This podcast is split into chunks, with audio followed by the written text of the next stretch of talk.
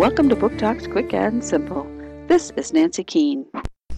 Hannah is an adventurous spirit who delights by making lists of reasons to be happy, from sand under your bare feet to getting yourself all freaked out after a scary movie. When her parents, who are both actors, become movie stars, the family moves to LA. The day before school starts, Hannah makes a little list of all the great adventures she's going to seek out that first day. But as soon as she enters the building, she is met by one of the stylish, clicky B Squad. They want to own her friendship because her father is a hot star. Hannah's slightly plump and easygoing presence doesn't really make the grade. Increasingly, her days are about hiding who she is and trying to fit in with the B Squad expectations. Meanwhile, at home, her beautiful mother has been diagnosed with cancer, and Hannah feels she can't worry her mother with her own problems. She becomes overwhelmed by it all, and one day she gets so tense she throws up.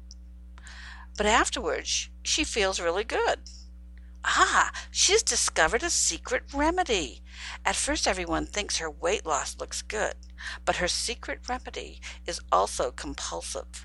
Soon there are side effects which she must also hide. Her mother is too sick and her father too distracted with grief and work to see what's happening to their daughter. Then her aunt comes to visit. She was once bulimic herself, and she sees it all. She's a documentary filmmaker and is heading out to film the plight of orphans in Africa. She convinces Hannah's father to let her bring Hannah with her. There, Hannah reawakens as she befriends a girl her own age who is struggling with her own overwhelming problems, and yet brings Hannah a fresh offering of friendship and self worth. It's not a fix, but it's a start and a reaffirmation of who she really is, and that gives Hannah the will to fight back.